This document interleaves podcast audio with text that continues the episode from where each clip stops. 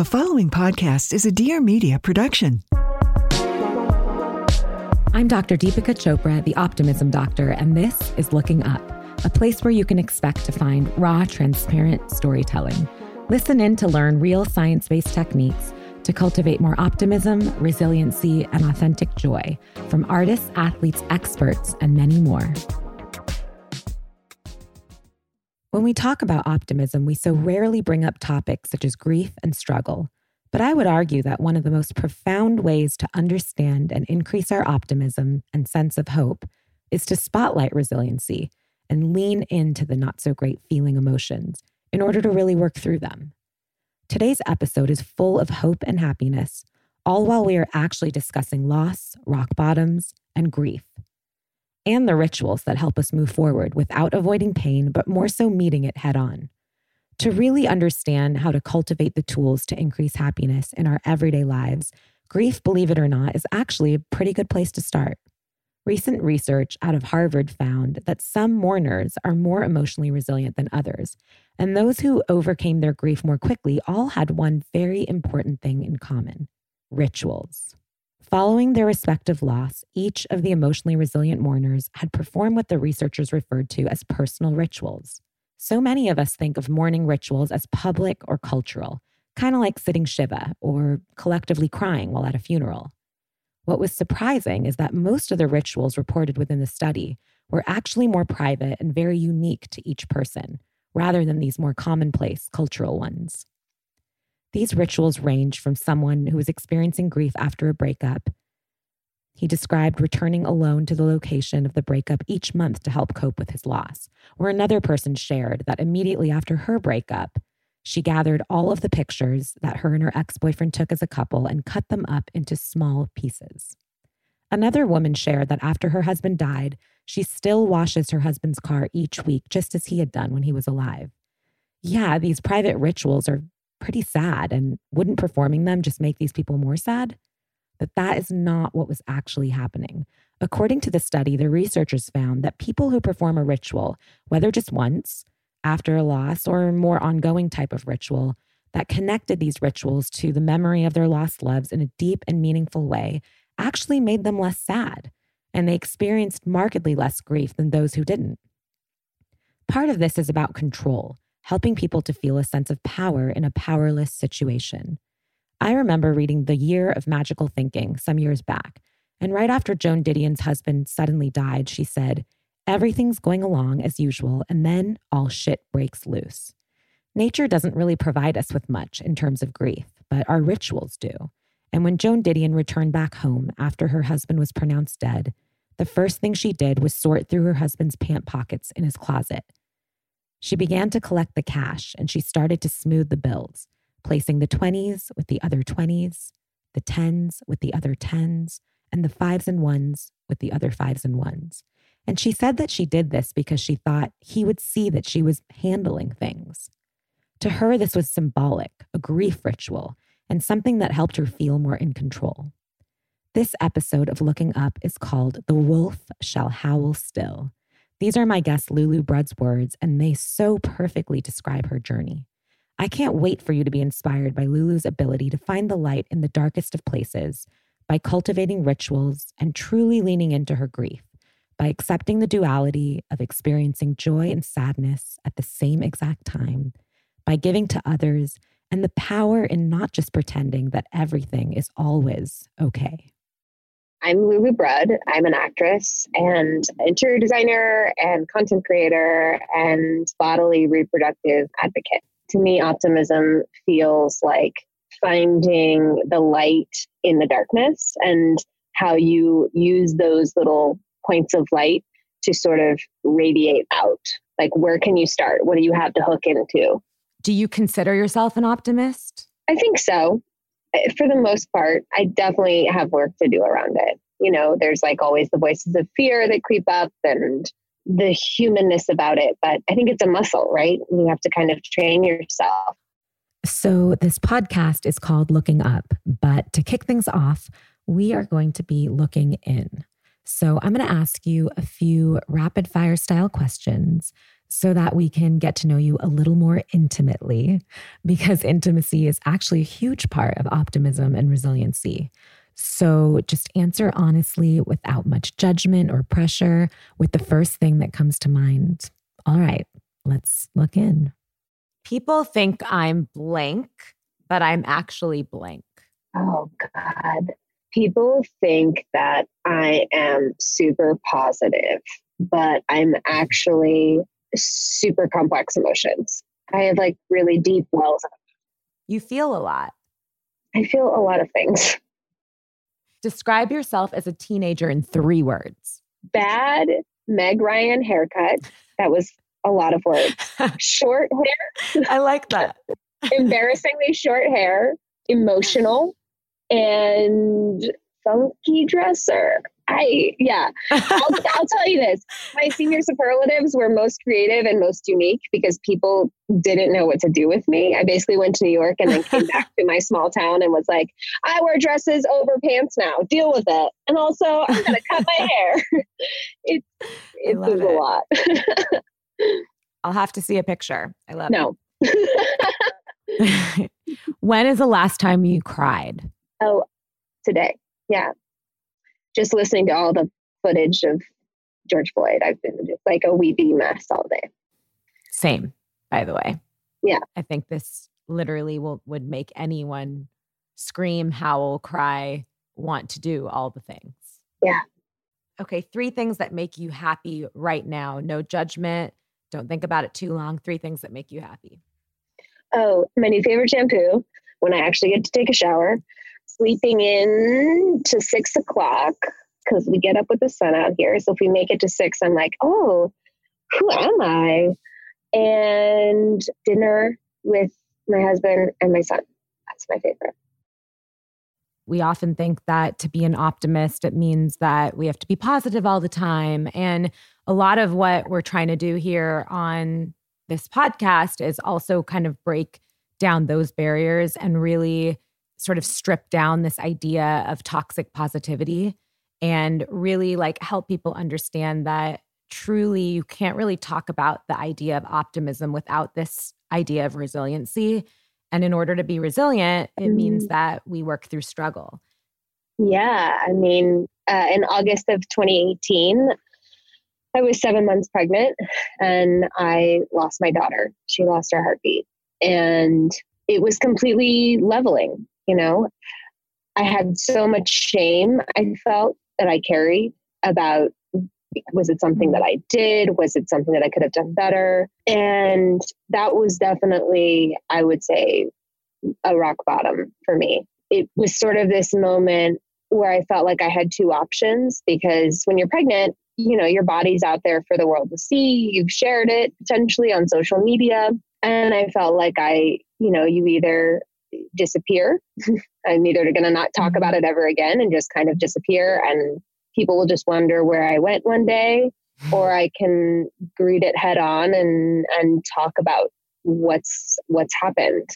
And you chose the second. Yeah, I did.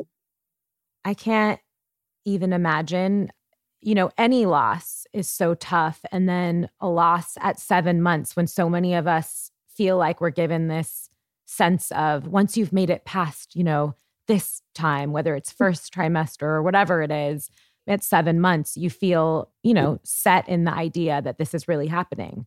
How did you get through that?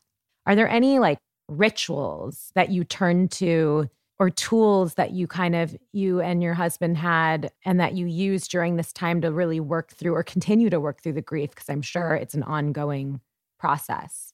That's been the crazy thing about this, is that it is, even though I have my now nearly eight month old son here on earth, there are still moments where I look at him and I'm just like completely leveled, because, you know, in my head, he was born a year later and a month before my daughter was due.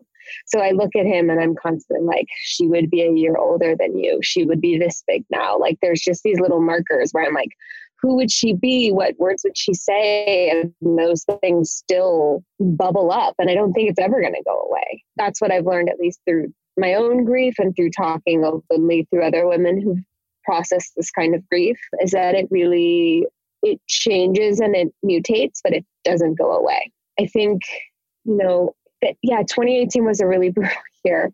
We lost our dog, who was eleven, in May of the same year. And it was literally like four days after we announced our pregnancy on Instagram. So like four days later, we lost my dog, who was like my trooper through my twenties. And like, I was so excited for her to meet our daughter and like grow up together. And so I just remember this one night after we lost our daughter, laying in bed and just like, I couldn't like heave crying because I felt like everything was gone. And, you know, the crazy thing is, and I don't know what this, I want to maybe look into it, but we think that something came up with our daughter's kidney, and my dog died of kidney failure. Like, it's just so bizarre how connected I feel like they somehow were.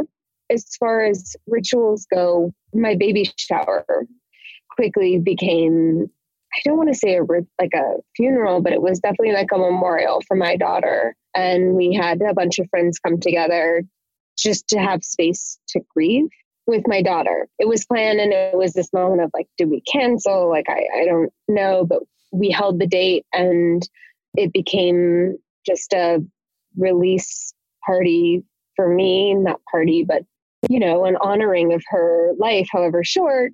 And we also, and this is kind of something that we did, and I called it our due date escape. And it's something that I try to recommend people do if they're able to. Not that we can travel right now, but we went to Hawaii when our daughter was supposed to be born, because like the thought of being home was like, I can't be here right now. I have to get out of here.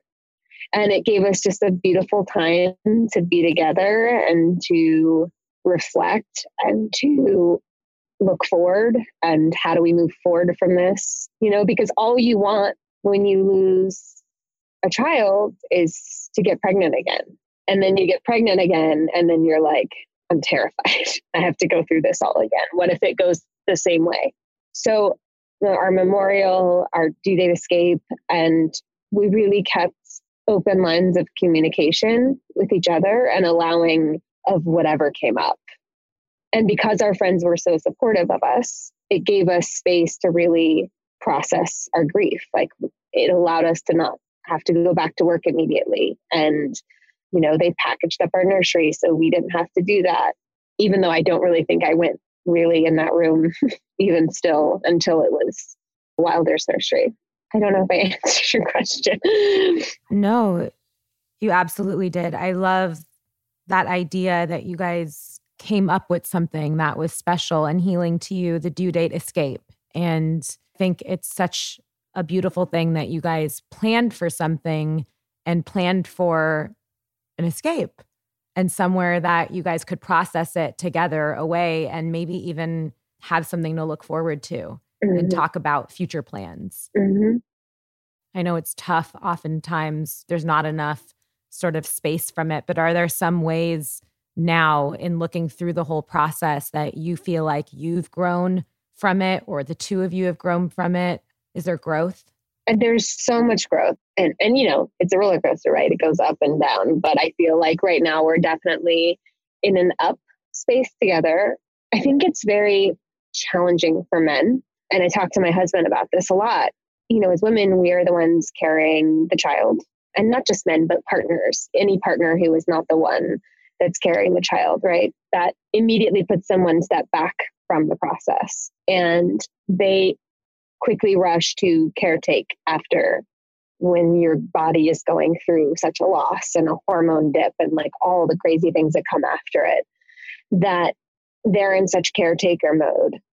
And I think putting on a brave face, that a lot of their emotions and their grief kind of gets put on the back burner. It's a lot. That's why I think it either makes you or it can break you, because other people need space to grieve too. So I think we carved out a lot of space for each other to have our moments of grief. And we don't take it personally when one is having a down day and one is not.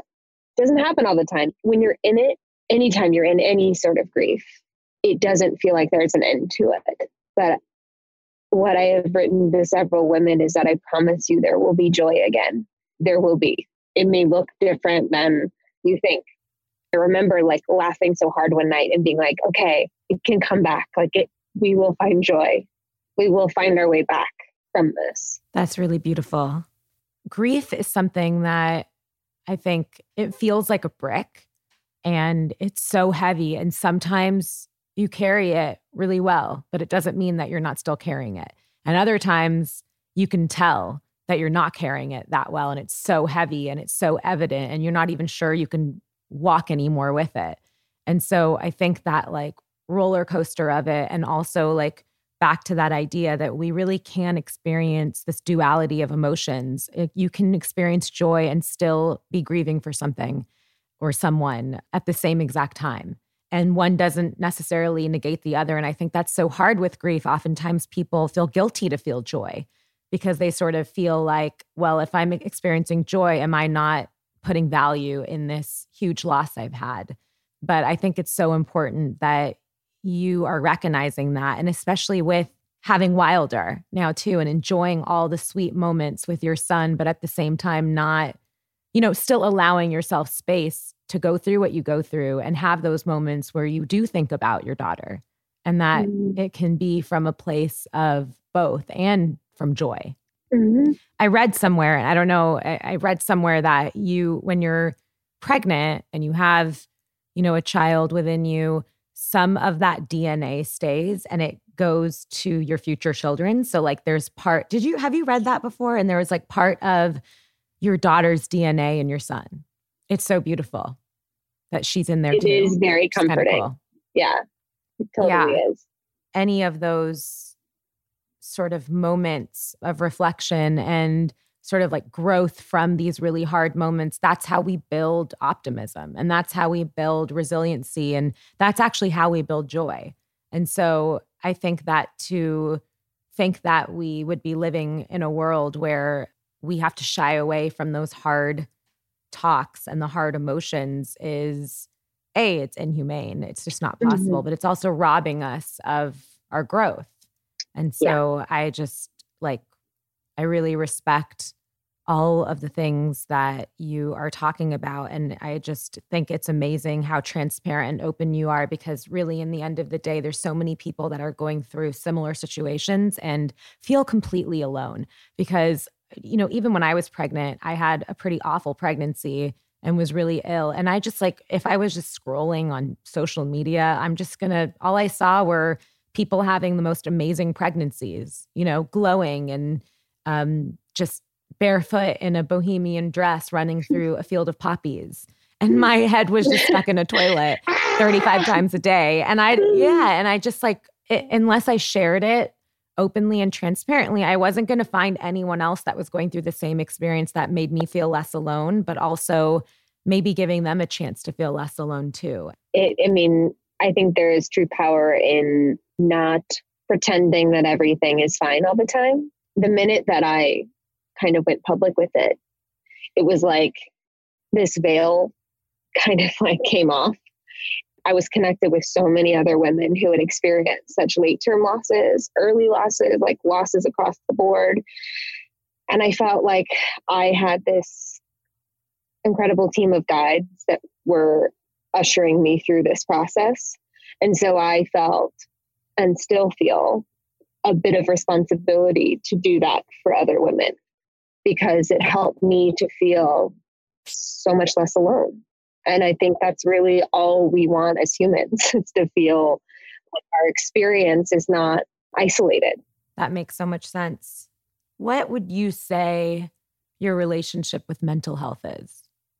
It's a process. It's, it's, I'm fortunate in that I don't feel like I suffer from depression in a clinical sense, it, but it is a very real thing. But, you know, we, my husband and I do have a therapist. We haven't been since Wilder's been born, which we probably should go back. But like a month before he was born, I was just like, I can't have any more appointments right now. It's just too much. So we're still trying to find our way back to our therapist.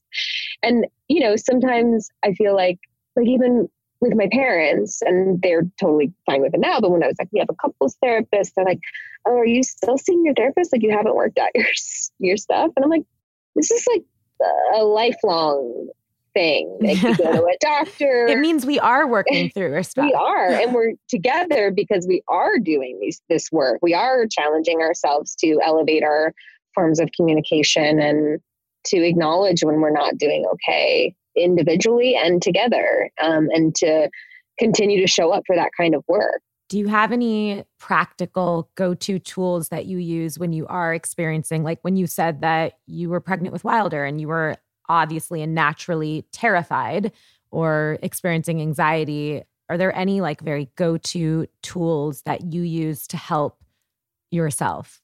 I'm kind of an active meditator. I find that I drop in most for myself when I'm out in nature of some kind. So I found in my pregnancy, we also we had got a new puppy in December of twenty nineteen. So a lot of my lead up to Wilder and early pregnancy was walks with her in the neighborhood and up into Griffith Park and just quiet time with her. And for me, like that walking, it releases my anxiety. It helps to release my stress. I talk to myself sometimes on walks. I listen to my podcast. I listen to just my calming music. And a lot of times I don't listen to anything. I just like the silence. That for me, I find to be like my most tangible tool of meditation, is just to get out into nature and to sort of ground that way.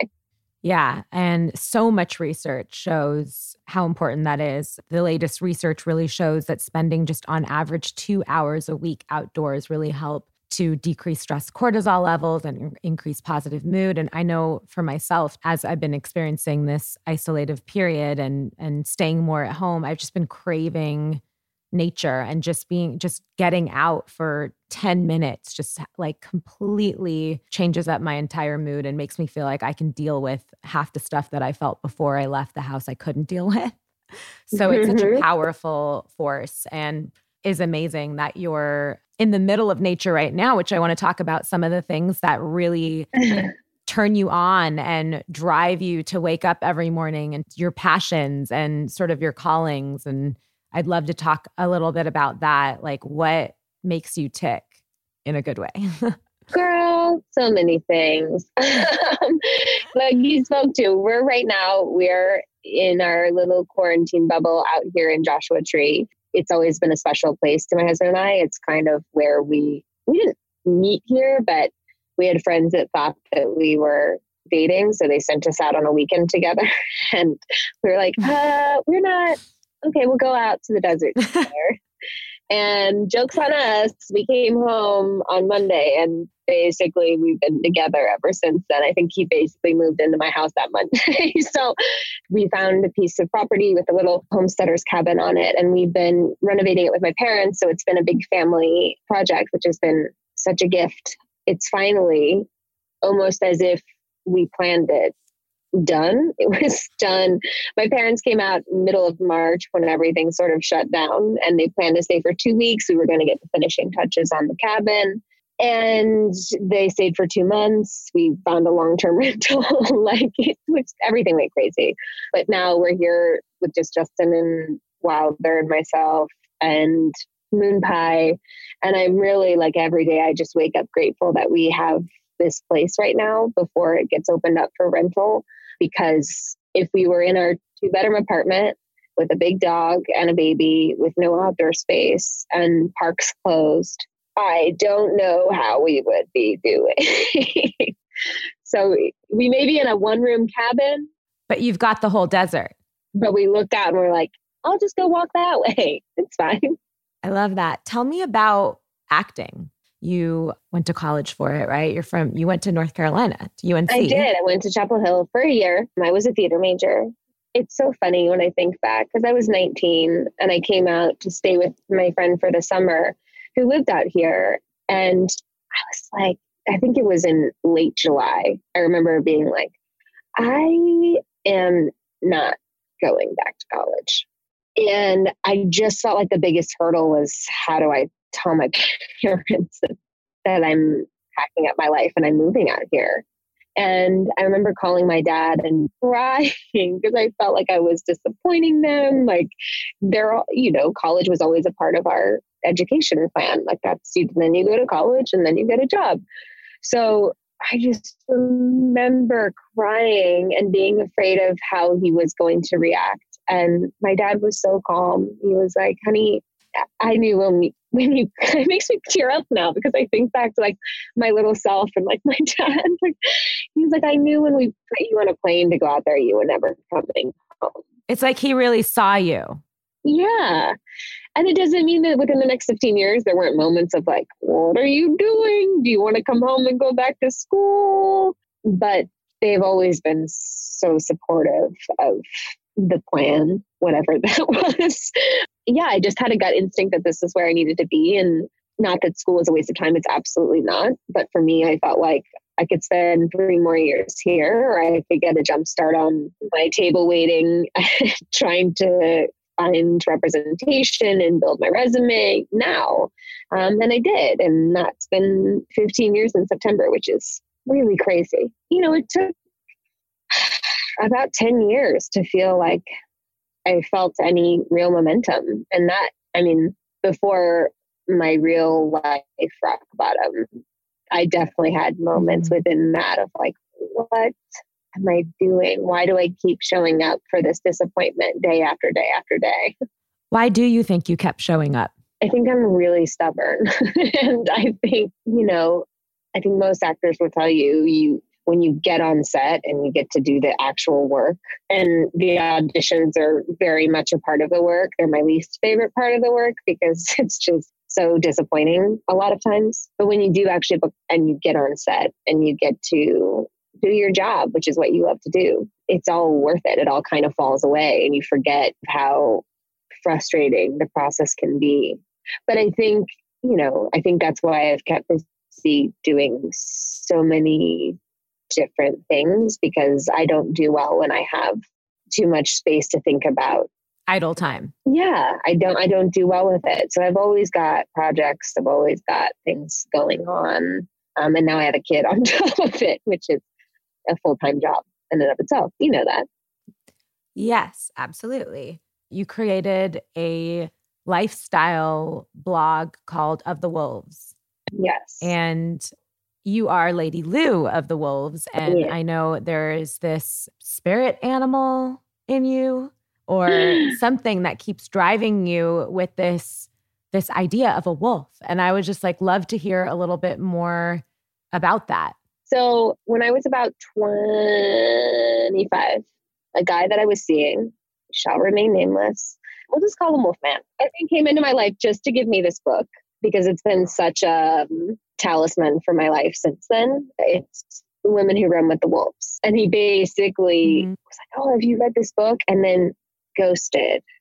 And I was like, are you real? Did you ever exist? Or did you just come to bring me this book? And I really started digging into a lot of the mythology of that book. And it resonated on such a primal level. And then about that same time, my best friend for my birthday had given me this wolf pet ring. I don't have it on right now because my hands are very dry out here.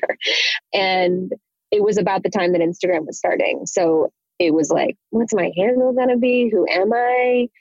And it just kind of came to me. And then from that came up the Wolves. I brought on a business partner with that a couple years ago, and we shut it down last year. I just started feeling like it didn't excite me. It didn't bring me joy. And I felt like I was resenting having to show up for the work, and just with everything that I had going on, it kind of became like the last priority. But I will say I've recently started the relaunch of it. So it should be coming back soon because I miss that outlet. I miss having space to write and have more long form content. Yeah, so it's coming back. The wolf shall howl still. Ooh, yeah, I my, love that. My... The wolf shall howl again. That's actually like, honestly, from a research perspective, a really good way to work through anger or anxiety is just through like sound. And I bet a howl is just so good. Like I might have to try oh, that. Oh, it feels really good. For sure. Five years from now, what is just a normal Tuesday look like for Lulu? if it could go the oh. way in which you would want it to go? Well, first of all, she's going to go out to a restaurant and have a drink with friends. That would be yes. really nice. I think in five years, I would love to have more of a full-time presence in Joshua Tree and come into L A when we need to work and show up for whatever acting jobs I have. I would like to have another kid. I would like to design and build a house out here and have my full-time acting job going and rebuild the site and continue to just create and tell stories. And keep howling. Just keep howling, babe. Just keep howling. What's looking up? What's on the horizon that maybe you would want people to know about? What's coming up? What's looking up?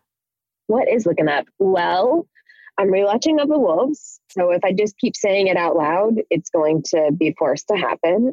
Definitely. Accountability is real. I'm working on my own podcast as well, which I'm very excited for, this form of storytelling, and getting at The Outside Inn up and ready for renters out here in Joshua Tree. I love that name, The Outside Inn. And it's in like spelled like an inn, right? I N N. Like an inn, yeah. My husband actually came up with that. We had a whole like name-picking thing with my parents uh, last summer. And that one really stuck because it's such a small space, but it's really about how you take down the barriers between the indoor and outdoors and live more fluidly between the two. Does The Outside Inn have its own Instagram? Absolutely. It's the underscore outside underscore inn. Cool. We cannot wait to see that. I want to stay there.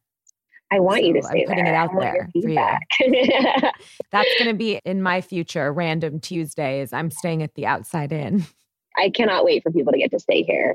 It's really special. As always, we end every single Looking Up podcast episode by pulling a Things Are Looking Up optimism card from the deck. And if you were with me, we would be able to have you pull the card. But since we are doing this remotely and at safe distances apart, I'm going to pull a random card for you. This is your card. I feel like they should be in Joshua Tree. Like they just. I was like, like I feel like that is very much a me card right there. I picked it for you. Okay, here's your prompt for today. Give a positive shout out to someone right now.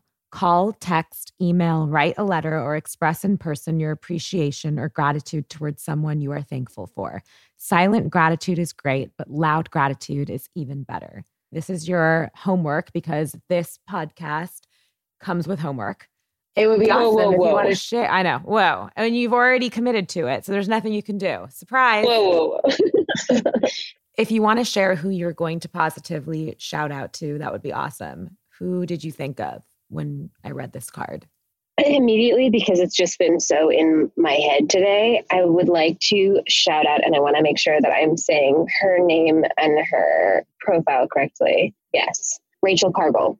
I'm probably butchering her last name. She does a lot of work on her Instagram and in her life around anti-racist work. So today that feels like very prevalent in my mind, and it's deep work and it is uncomfortable, and she puts herself out there all the time, and it's not her job to do for us, but I'm really grateful for her providing tools for us to confront all of this work we have ahead of us around our anti-racism.